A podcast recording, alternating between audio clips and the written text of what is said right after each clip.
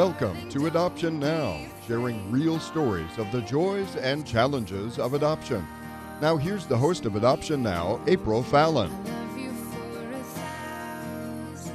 Hi, welcome to Adoption Now, telling your adoption story. I'm your host, April Fallon. Thank you so much for tuning in. We've gotten a lot of feedback on our show on embryo adoption. If you missed it, it's now available on podcast and iTunes. You can just go to iTunes and type in Adoption Now. I've had a lot of questions from people just wanting to know about carrying a baby that is not genetically yours.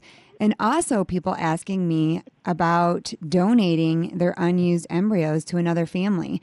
So, that show was very interesting and it sparked a lot of conversation. Um, if you want to find out the answers to any of those questions, you can go ahead and go to that podcast. It's under Marty and Elizabeth's story. So maybe you're new to adoption now. We tell adoption stories every week on KLTT. We have a new family every single week. We visit a lot of different stories from, uh, like I said, embryo adoption, um, domestic adoption, foster care, uh, international adoption. We have stories on our podcast from India, Africa.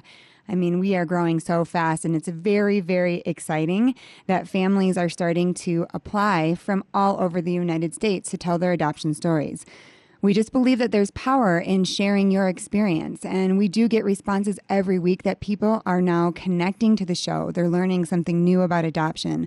Families that are going through similar situations are hearing the show and all of a sudden they don't feel so alone and they have more questions. And so this is what we wanted the show to be just a place where people came and they shared their experiences and families were able to to connect and we were able to learn new things from storytelling. And so today I'm excited because we have our first family from Kansas, and Brooke joins us today. Brooke, thank you for being here. Thank you for having me. And for our listeners, Brooke has her little girl, her second adopted child, with her today. We'll talk about her adoption story later on the program. So, Brooke reached out to us and she said, We adopted our son from Denny's. So we were very interested right away. We called her and we found out that not only did Brooke adopt from Denny's, she adopted again a second time. And her and I do similar things. We do training for PAPs, and PAP stands for Potential Adoptive Parents. So that's just a little lingo in the adoptive world. And she does classes for PAPs in Kansas. So we're going to talk a lot about that. But first, everybody wants to know the story from Denny's. Why did you and your husband choose adoption? Um, we chose adoption because I found out when I was in sixth grade I was not going to be able to have children biologically. So we decided adoption was going to be the route that we would build our family. And how did you get connected to this little boy? Two years before I even met my husband, I went to a premier jewelry party at my aunt's house and met somebody, and I decided I'd have a party at my new apartment, and uh, she called me out of the blue almost two years later saying she was having a party at um, her house selling um, jewelry. The lady that was selling her selling jewelry for my house, and I wasn't able to make it, but she found out I wasn't teaching at the time, so we went to dinner because she thought maybe I'd like to sell some premier jewelry. And we just started talking, and I said, "Yeah, we'll probably start the adoption process in about a year." And she goes, "Well, I know somebody," and it happened to be my son's birth mom. Within the two years of Premier Jewelry, I had gotten married and moved. And so, was the woman that she was thinking of pregnant? My son had already been born. She was six weeks. He was about six weeks old. Her her niece was making the adoption plan. Okay, so she had taken home the baby, but she she couldn't take care of him. Correct. Okay. She had a 14 month old. Were you home study ready? Uh, no, we were not home study ready at the time. We got home study ready pretty darn quick. We got custody of our son um, through power of attorney and then completed the home study process and the adoption process. So, what did that look like? I mean, okay, so she says this, and you know, in the process, we had that too. People said, "Oh, we know somebody," and for some reason or not, it just kind of dissolved. But here this person is saying i have it my niece is going to give her baby up and this is a good connection and so when did you first meet her or reach out to her so we found out about her on a thursday um, evening we met up we talked to her on Friday and met up with her on Sunday. And we got her son on Wednesday. Oh my goodness. Is this in Kansas? Yes. Yes. Wow, that is really fast. And so, why did she tell you any of her backstory, or did you have to go through birth dad? Um, she was not aware who the father was. So um, we did everything we needed to to try to track him down and uh, notify him, and weren't able to. But um, we did everything, posting and all of that.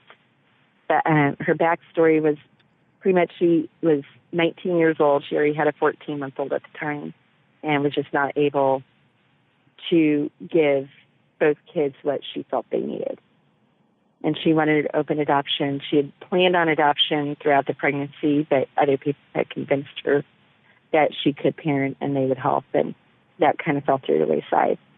When um, after our son was born, she just realized she wasn't getting the support that she thought she was going to have and that she needed. And so, when she met you, did she feel instantly that this was a right connection? Correct. She had already um, called social services to, um, or not social services, but the adoption agency she originally was going to use. And they had um, custody of our son, and she was going to be choosing adoptive parents the following week. And she called the agency back and decided she changed, said she changed her mind and found adoptive parents and gave him to us.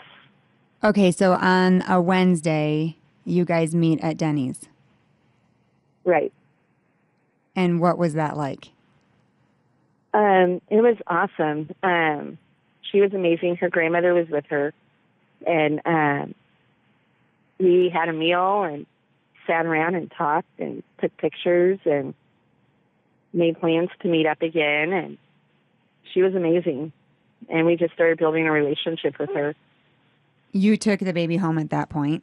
Yes we had um, a power of attorney that was notarized. So if anything medically happened, we could take care of it. Okay. And did she have any second thoughts after she had handed the baby to you? I mean, because she's now had the baby for, you know, almost two months. Hmm She absolutely says no, she didn't. Um, she all, she told us the whole time she was pregnant, she just did not feel like this baby was hers, and she just had to find the family for her baby. Wow, that is amazing. I mean, people are listening to this right now and they're like, wow, in a couple days you had a child. Yes, we weren't even planning on starting the process for a little while because my husband and I had just got married. That was in June of 09, and this is September. I just think that, um, you know, what you do now, I mean, the whole story launched you into what you do. And I love talking to these families. I mean, I just think I have the best job on earth because I have adopted children. And once you start talking to another mother who has adopted, it's like the conversation doesn't end. I mean, I think you and I talked for an hour and a half. We did. Because we had so much in common and there were so many things to talk about. And there's just this understanding between adoptive moms that um, really connects us and makes us feel not alone. And we laugh about the process and you can kind of I mean, we don't even know each other. We're across the states, but we had these moments together on the phone where we're like, oh my gosh, yes, I understand that. And your story, mm-hmm. like our story, launched you into what you do now. And you Absolutely. help families find birth mothers because you believe that because you started talking about it, you were connected to your son. Yes. So you teach families how to market themselves uh, just around and kind of network so that they it is known that they are going to adopt and through that process hopefully get matched to a birth mother so you're not dependent on an agency let's talk a little bit about that how do you do that you create a little profile about your family and your daily life together and support system that you have and um, we created a facebook page and a website that was like a digital profile uh, shared it through social media and had friends share it. And um, I sent it out to maternity homes and agent agencies and lawyers that help match at reasonable fees and um, that I believe to be ethical with the way they do adoptions. And through that process, we were matched with our second um, adoption. Um, I believe that the more people know that you're looking to adopt, the more connections you'll find, and you'll find a baby out there that's meant to be in your family that way. So you started a website called Fuller Arms Adoption. You do training and you help families exactly what you just said, you know, connect to um, birth mothers and get your your face out there, so to speak. Um, some people don't exactly. want to do that; they they would rather an agency handle it, and that's a great way to do it as well. But the great thing about what Brooke is talking about is she can help you find a birth mother, and your adoption can be under eight thousand dollars. Is that true? Um, that is true. We adopted both of our children for around eight, and that includes our home study as well. And that's, and, if you're listening in Kansas, that's a great way in Kansas. Now, in Colorado, it might be a little bit more than that, um, just because our mm-hmm. home studies are really expensive here. Yeah, every state has their own laws, so it just depends on where you're at. That's an interesting point, just as far as state to state. Now, every family, if you are in the process, you have to know your state law and you have to know if that's okay for you. So in Colorado, we didn't really know state law. We just found an agency and we were matched to our son. And we happened to find an agency that was very inexpensive. Uh, I think we paid a total of $8,000 for the whole process. What we didn't like in Colorado is that you have to wait six months to finalize, and we wanted to finalize a lot sooner. And so for our daughters, we went to Florida because there are some states that finalize much, much quicker. Um, the birth mom doesn't have as much time to change her mind, and uh, they're pro child state as opposed to pro blood state. And that just means that in a pro blood state, they're going to be looking for family members. Um, the birth mothers have a lot more rights in a pro blood state. But as far as state to state, for us, it was pro child. So the judge is going to look was the birth dad around? If he wasn't around during pregnancy then most likely his rights are going to be terminated faster.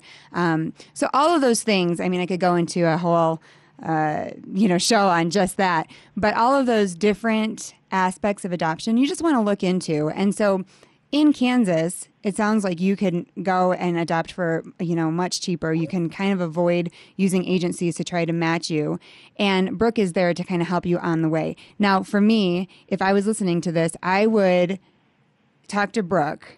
If I was going to make a plan, I would talk to Brooke to start the process, and I would go this route Although I know that it, it would probably be a little bit more than eight thousand, just because the home studies here can start at about five thousand dollars, anywhere between three and five, and then you have to do post placement. Um, so it's going to run you maybe seven thousand on the Colorado side, but that's still so much cheaper. Most families are paying around twenty five thousand base just mm-hmm. for an infant. Yeah, and twenty five thousand is actually considered cheap. Uh, yeah, I mean, and, and people who don't know adoption are just, they just can't believe that. Why do you think right. it's $25,000, Brooke? There are a lot of factors. You have overhead costs with agencies. Um, it's just ridiculous sometimes. Um, too, there's a lot of agencies that don't always do exactly what they promise. And sometimes there's birth mother expenses that they claim that you have to pay, and that birth mother doesn't see some of them, mm-hmm. some of that expense, or um, not. Sometimes they don't even request for the expense, but you're still responsible for paying it, but the agency can pocket it. The agency can also negotiate with the birth mom mm-hmm. or the expectant mom who's making an adoption plan. And say, well, we'll give you fifteen hundred, even though the adopted couple is paying five.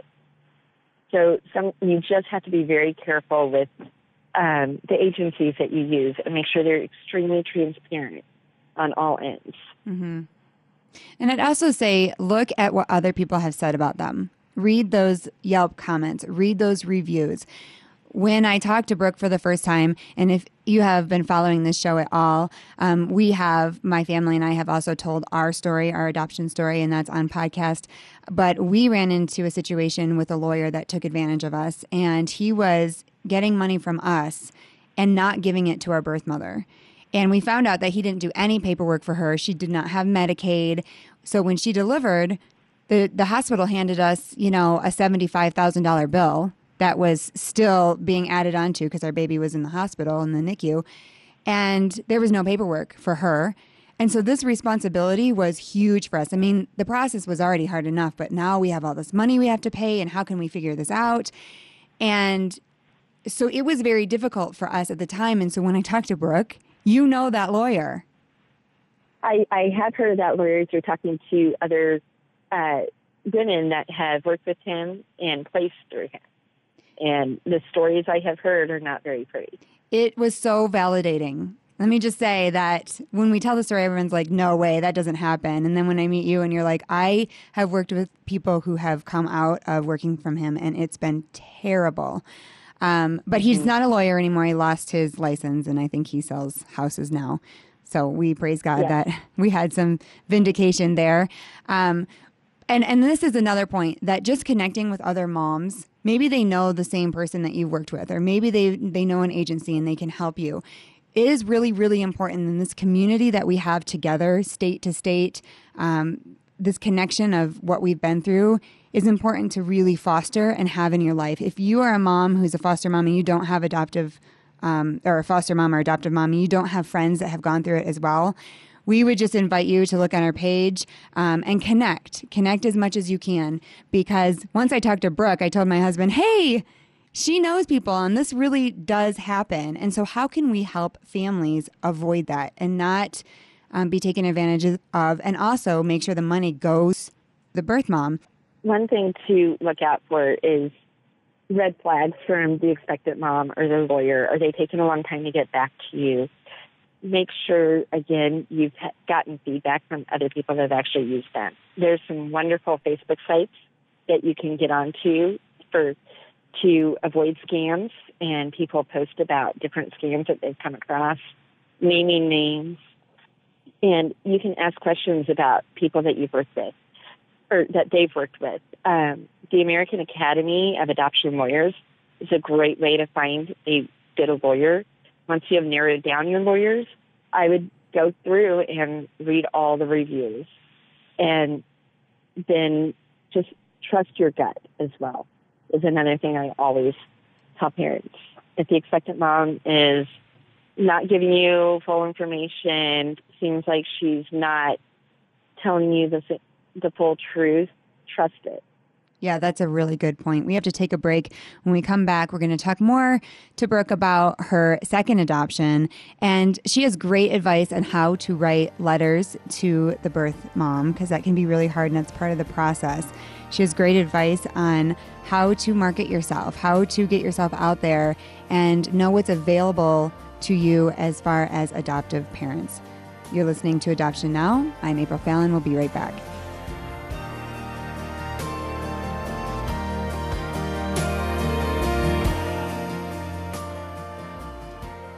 This is KLTT Commerce City, Denver, broadcasting in HD digital radio and online at 670kltt.com. Hi, this is Noah, April's husband, and I want to thank you for listening to this story on today's program. Do you have an adoption story? April and I have been through our own adoption journey, and I'd like to encourage you to contact us about sharing your story. You can do that by going to our website, adoption now.com, and clicking on the Tell Your Story tab. Let's join together and inspire others. And now let's rejoin April and the rest of today's story. Faith and Family Radio, KLTT Denver. Welcome back to Adoption Now. I'm your host, April Fallon.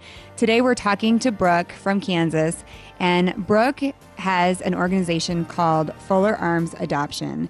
And in this process, she helps people be matched and find birth mothers that are looking to give their babies up for adoption. So, in doing that, she can waive a bunch of fees. And today we're talking to her because she's adopted two children She told her story in the first segment about um, adopting her son from Denny's. And literally, she found out about him on Thursday and she picked him up a week later. And so now you bring the son home. How did he adjust to your family? Because he's two months. He did really well. We really talked to his birth mom about his routine and what he um, was used to and did as much of that as possible. And he just blended right in. It was fantastic. So how long? Sleeping through the night within a week and did great. That's great. How long did you wait until you decided again to adopt? Our son was about six years old when we adopted again. During this process, you learned a ton of things, which is why we do what we do as well. As we've been through it and um, we just experience so much, and so we help other families. And you did the same thing.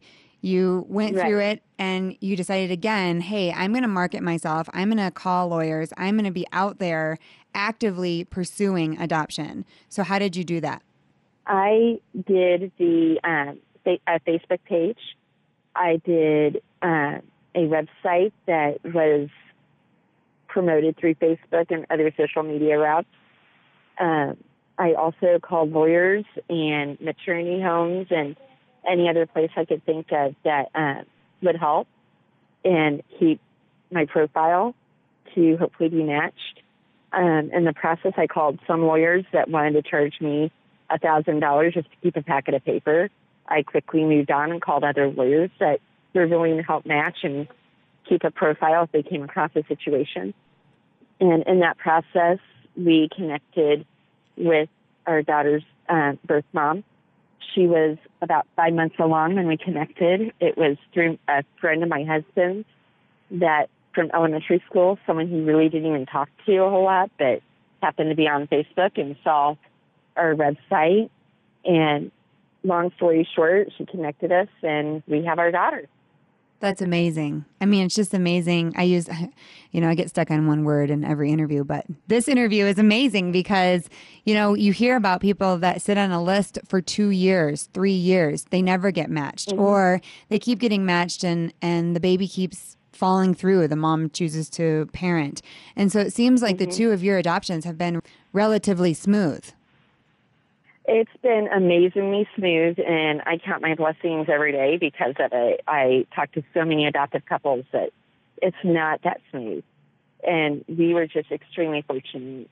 I think our first situation with her son already being born was helped a lot, and I think that made it a lot smoother. Our second situation, um, she was a foster child, and she did not want that for her daughter. And she was in a situation that that's exactly where our daughter would have ended up had she not made an adoption plan. Had a very open adoption with her and see her about once a month, and it's been great. And so you are pro open adoption. Extremely pro open adoption if it's in best interest for the child. There are situations where it may not be safe or other kinds of things that can limit how open you can have it. But as open as you can have it is what's best, I think, for everyone involved in the adoption process. Do you think that adoptions are not smooth oftentimes because possibly the parents are not as involved as they could be and they're just relying on an agency? Um, I think so. Yeah, if you're just relying on your agency, you don't know what's been told to the expectant mom and what's being told to you. I've come across situations that they're being told two different things. And once they finally talk to the expectant mom, it comes it becomes very clear that they're being told two different things.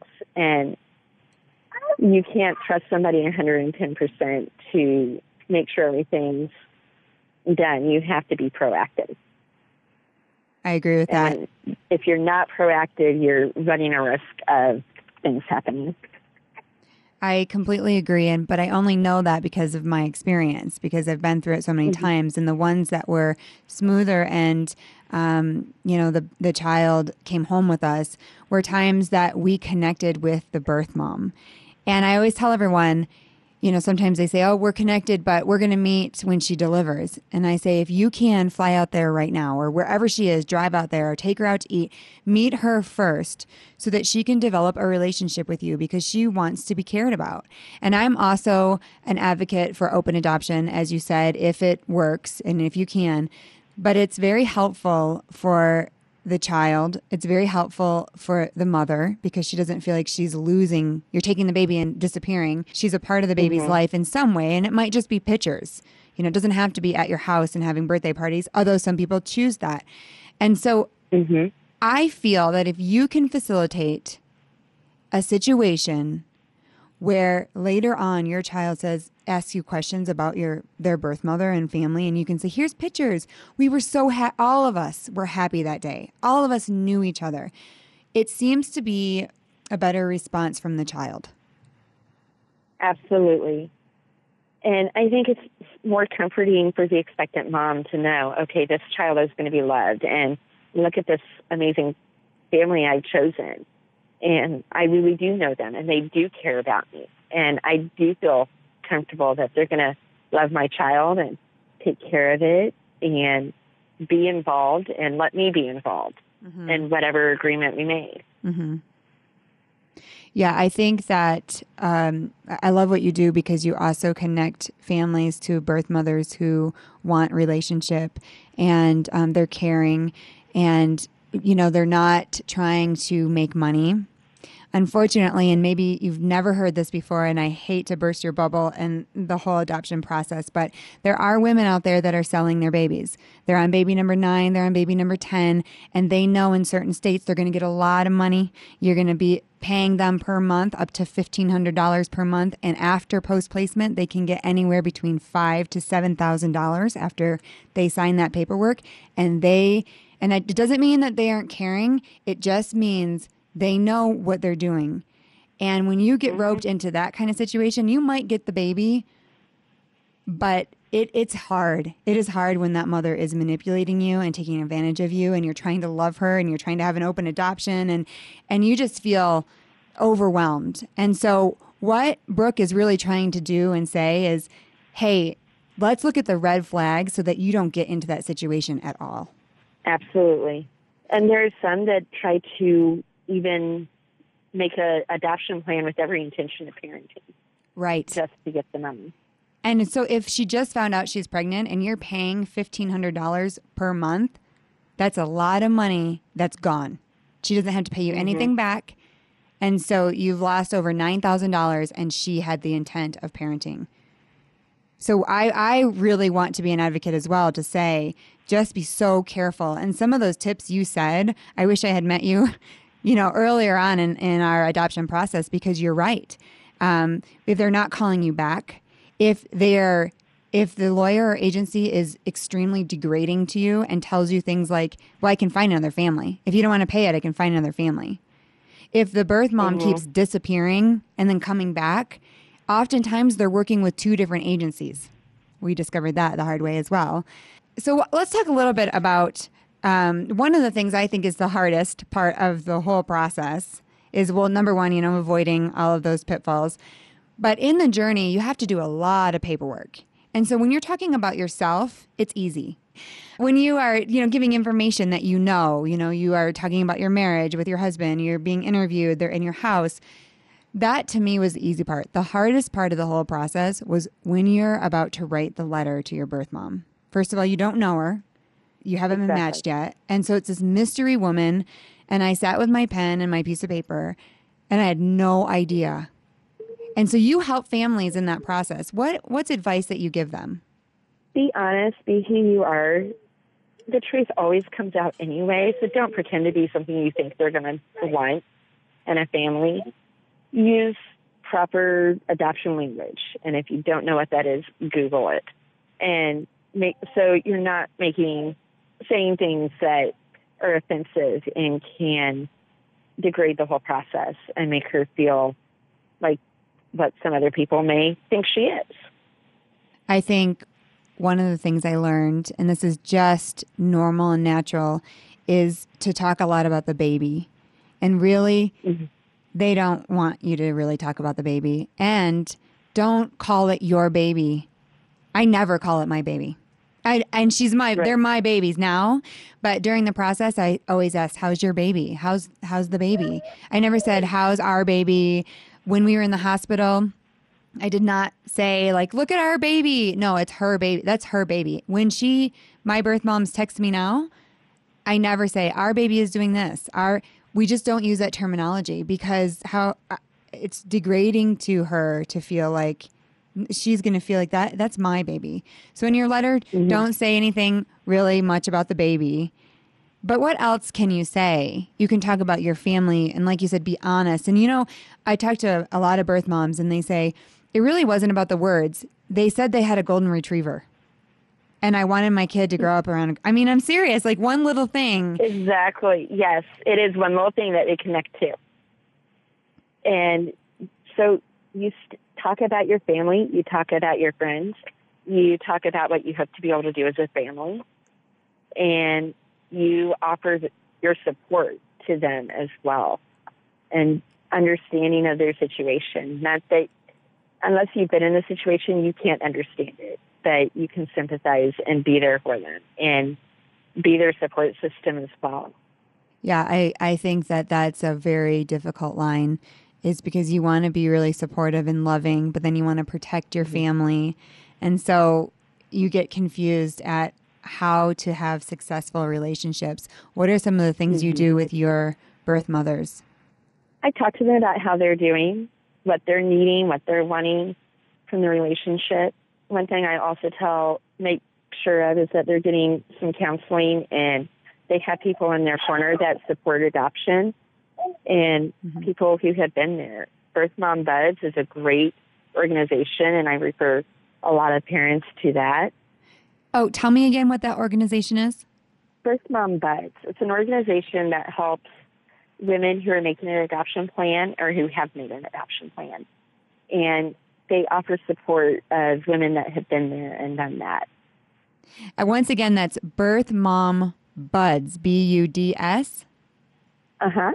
That's amazing. I'm so glad that you said that because there is a place that they can go to get support and find community. And, you know, it is hard for birth mothers during birthdays and during holidays and on Mother's Day. And so we, as adoptive parents, we have a role in helping them. We really do. And adoption has changed. And so back in the day, you know, they quietly had a baby and the other family took the baby and it was there was no help for them. You know, and, and open adoption wasn't even heard of. Everything was closed. But now things are totally different. And so as adoptive parents, we have a role to play in their healing process and in their role in the child's life. And so finding that out can be really difficult. But if you're considering adoption in domestic adoption, really, really do your research on how to be a good adoptive parent and what is your role and how can you facilitate a healthy open adoption. So, Brooke, tell me about your second adoption. So, you get matched to her, she's five months, and she goes to have the baby. What was that like? Uh-huh. Were you in the room?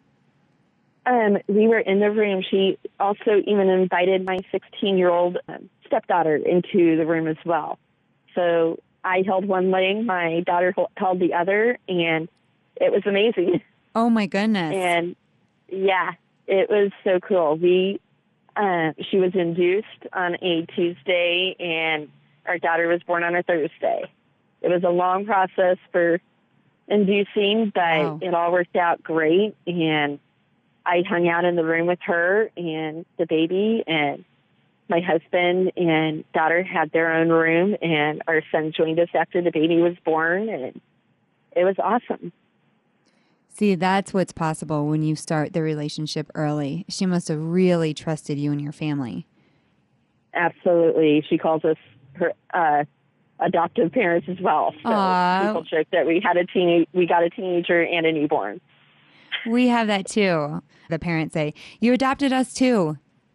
And I think it's a Uh-huh. wonderful thing. I mean, they call us, they It said, is. You love us more than. Than our parents love us. And they call us and talk to us about the things going on in our life. In fact, sometimes they call and don't even ask, you know, how's their little girl. They just call and want to tell us about their lives. You know, so we have this Exactly. relationship. And before Brooke, I would never have done this. I would I was very much like I just want my children to be with me and if I'm doing adoption, open adoption seems so scary and now I can just see really how beautiful it can be. Absolutely. When we adopted my son, I had no idea that the relationship would end up being the way it was. And we agreed with for open adoption, obviously, but um, we only agreed to meet up a couple times a year. And slowly but surely, we just kept building that relationship. And I mean, before I know it, we're meeting up to go to Worlds of Fun with the kids and go to the park and go swimming just all the time and just helping our son stay connected to his brothers. That's so great. You, might be listening to the show and say, well, that's not possible with ours. And we are not saying push a relationship if the mother does not want a relationship. And we're not saying it always works out if there are drugs and alcohol involved, or maybe you adopted through the foster care system and the, it's not healthy at all. There's been abuse. We are not promoting it at all if it can't work. But if it can work, absolutely opening your heart up to that and and really taking that path, it can seem scary, but you know, you have somebody to call. As an adoptive mom, I call uh, my youngest daughter's birth mom all the time because she has other children. I'm like, hey, are they allergic to dogs? Are they, you know, because they can see things that my daughter does. And I'm like, I wonder if the other kids are. I wonder if this runs in the family. I wonder what her medical history is. She's only a phone call away to ask those questions. Absolutely. And answer your kids' questions too as they arise. And your kids don't have to wonder. So if it can work, it's amazing. And just keep an open mind. Every situation is different. Brooke, how can people get a hold of you if they have more questions? They can call me on my cell phone, 816 820 6447, or they can find my website, Fuller Arms Adoption Education. Thank you so much for being on the show. We'll have you back Thank on because we're going to talk about maternity homes, and you have a lot of information um, just about finding mothers who are pregnant. I didn't even know maternity homes were still around, but you said there, there's one in Kansas. So we have a lot more things to talk about, and you're going to be back on the show. Okay, absolutely. Thank you so much for tuning into Adoption Now. I'm your host, April Fallon. We'll see you next week.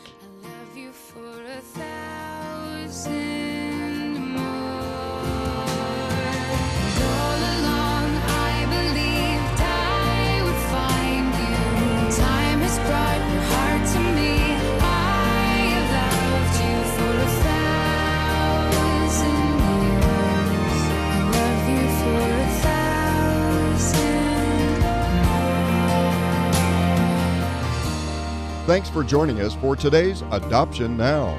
If you would like to tell your story or for more information about Adoption Now, visit the website at adoption now.com or find it on Facebook. And join us next week at the same time as we share another adoption story on 670 AM KLTT.